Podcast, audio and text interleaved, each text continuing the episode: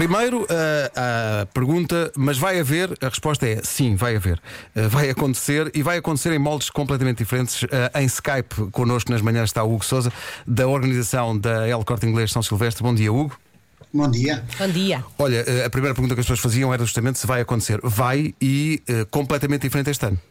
Sim, é verdade. Este ano tivemos de nos reinventar, um pouco como todo o mundo teve que se reinventar para fazer face a este problema da pandemia. Muita gente continua a fazer desporto e a forma de continuarmos a levar a São Silvestre até todos foi criar esta São Silvestre virtual em que cada um poderá correr junto à sua casa em segurança, evitando as multidões e não deixando de participar na São Silvestre e assinalando mais uma vez a entrada do ano a correr e a fazer desporto.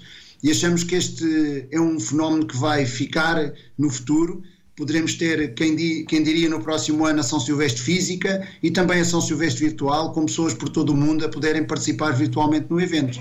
Sendo que há essa dimensão, agora não é preciso estar em Lisboa, qualquer pessoa em todo o mundo pode participar nisto, não é? Sim, é verdade. Nós eh, já abrimos as inscrições há três dias, já temos cerca de 2 mil inscritos. Aliás, já ultrapassamos os 2 mil inscritos. Já temos pessoas em todo o mundo Brasil, México, Hong Kong, Macau, sei lá, na Europa, praticamente todos os países já temos inscritos e, portanto, a pessoa basta inscrever-se e receberá em sua casa o kit de participação com a t-shirt e o dorsal e juntarem-se a nós e depois só têm que submeter o comprovativo do seu tempo no, no site do evento e assim associam-se à São Silvestre Lisboa um, em qualquer local do mundo. Isto é espetacular. Levando a coisa mais para a brincadeira, este ano muita gente está feliz porque não tem que passar pela subida até ao Marquês. Ora, é aquela subida cruel, não é? Não, é verdade, é verdade. Apesar de Lisboa nesta altura do ano ter um Lisboa já é muito bonita, mas nesta altura do ano ainda está mais bonita e não vamos ver as luzes de Natal este ano, mas acho que todos compreendem isso. Uhum. Um, irão certamente evitar a subida, a subida do Marquês e é exatamente por isso que nós, eh, neste evento, teremos apenas um diploma de participação. Não teremos classificações, porque as classificações não seriam justas e claro. cada um poderia correr. Eh, eu poderia, por exemplo, escolher um percurso só a descer eh, e o meu, o meu colega poderia escolher um percurso só a subir e a classificação não seria justa. Uhum. E é por isso que vamos ter um diploma de participação nesta São Silvestre Virtual e achamos que vai ser um sucesso. Este, este fenómeno, a Maratona de Londres foi das primeiras a fazer isto a nível internacional. Esgotaram 50 mil inscrições em três dias e Uau. pessoas por todo o mundo, sim, pessoas por todo o mundo correram uma maratona ao pé de casa e, portanto, não puderam participar na maratona uh, física em Londres, mas correram uma maratona ao pé de casa e, portanto, uh, às vezes as pessoas uh, achamos que é o fim do mundo e temos é que encontrar soluções para continuar a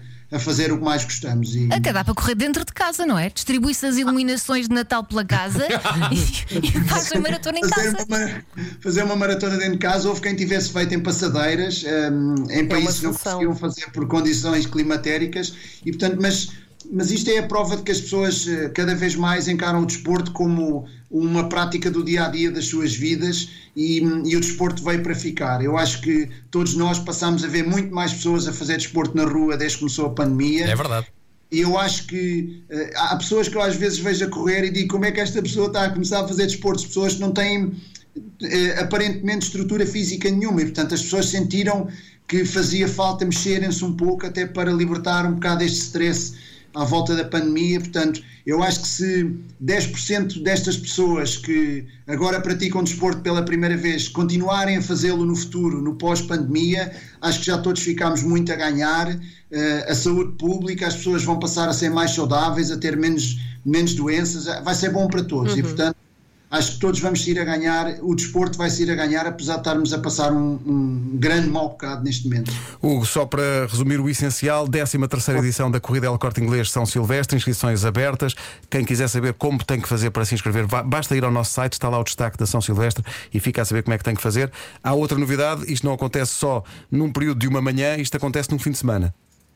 É verdade, uh, para não localizar, e, e, também por causa dos fusos horários e por termos pessoas no, no mundo inteiro, portanto, uh, a pessoa pode correr a São Silvestre de Lisboa ne, durante 48 horas, no dia 26 e 27 de dezembro, e portanto basta enviarem-nos um comprovativo do seu tempo, uma fotografia do relógio, uh, um, um, link, um link do GPS, uma série de. está tudo descrito no site, e portanto, durante essas 48 horas poderão fazer a São Silvestre Lisboa e enviarem-nos o comprovativo. Olha, e só para terminar mesmo, e isto é muito importante, cada inscrição uh, representa um euro para a rede de emergência alimentar. Também tem esta dimensão solidária, não é, Hugo? Sim, achámos que era fundamental termos aqui alguma dimensão solidária associada ao evento e é aí que vamos entrar também com a rede de emergência alimentar. Queremos, temos um sonho de chegar aos 10 mil euros, ou seja, 10 mil inscritos e, e angariarmos em alimentos 10 mil euros que depois serão entregues à rede de emergência alimentar quando, quando, no pós-evento e portanto já temos 2 mil, já é um bom passo